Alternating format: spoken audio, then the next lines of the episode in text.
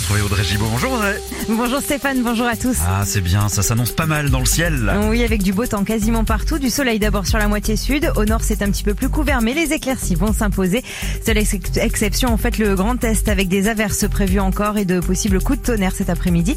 Pour les températures, comptez aujourd'hui 16 degrés à Besançon et à Saint-Malo.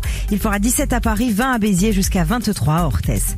La menace de la Russie, Sergei Lavrov, le ministre russe des Affaires étrangères, parle d'un risque réel de troisième guerre mondiale. Pour lui, le danger est grave, une réaction qui tombe après la visite d'officiels américains à Kiev dimanche. Et ce mardi, les États-Unis organisent une réunion en Allemagne. Une quarantaine de pays vont parler de possibles nouvelles livraisons d'armes à l'Ukraine. Sur le terrain, la bataille de Mariupol continue dans le sud-est. L'usine Azovstal résiste. 100 000 civils seraient toujours pris au piège. Pas de nouveau gouvernement avant la semaine prochaine. Emmanuel Macron prend son temps pour composer sa nouvelle équipe.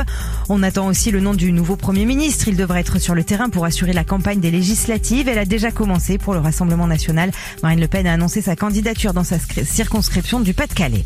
L'homme le plus riche au monde se paie Twitter. Elon Musk va débourser 44 milliards d'euros de dollars. Le patron de Tesla a enfin trouvé un accord avec le conseil d'administration du réseau social. Elon Musk, qui se présente comme un défenseur de la liberté d'expression, pourrait changer les règles de la plateforme. Le coup de pouce de la Sécu, l'assurance maladie double la remise à la pompe pour les soignants libéraux, une aide financière exceptionnelle de 15 centimes par litre de carburant qui s'ajoute à la remise de l'État en vigueur depuis le 1er avril. Les personnels soignants libéraux en bénéficient depuis hier. L'incroyable destin enfin du nageur d'Auschwitz est à découvrir dès ce soir au théâtre Édouard VII à Paris. Sélectionné, un seul en scène joué divinement bien par Amir.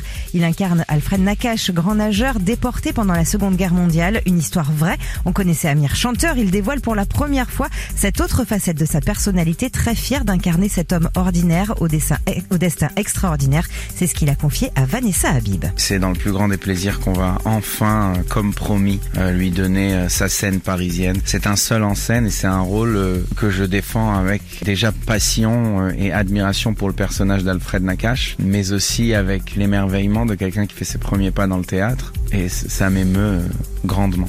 Amir dans sélectionné de Steve Suissa, c'est au théâtre Édouard VII à Paris, peut-être prochainement en tournée, c'est avec Chérie FM.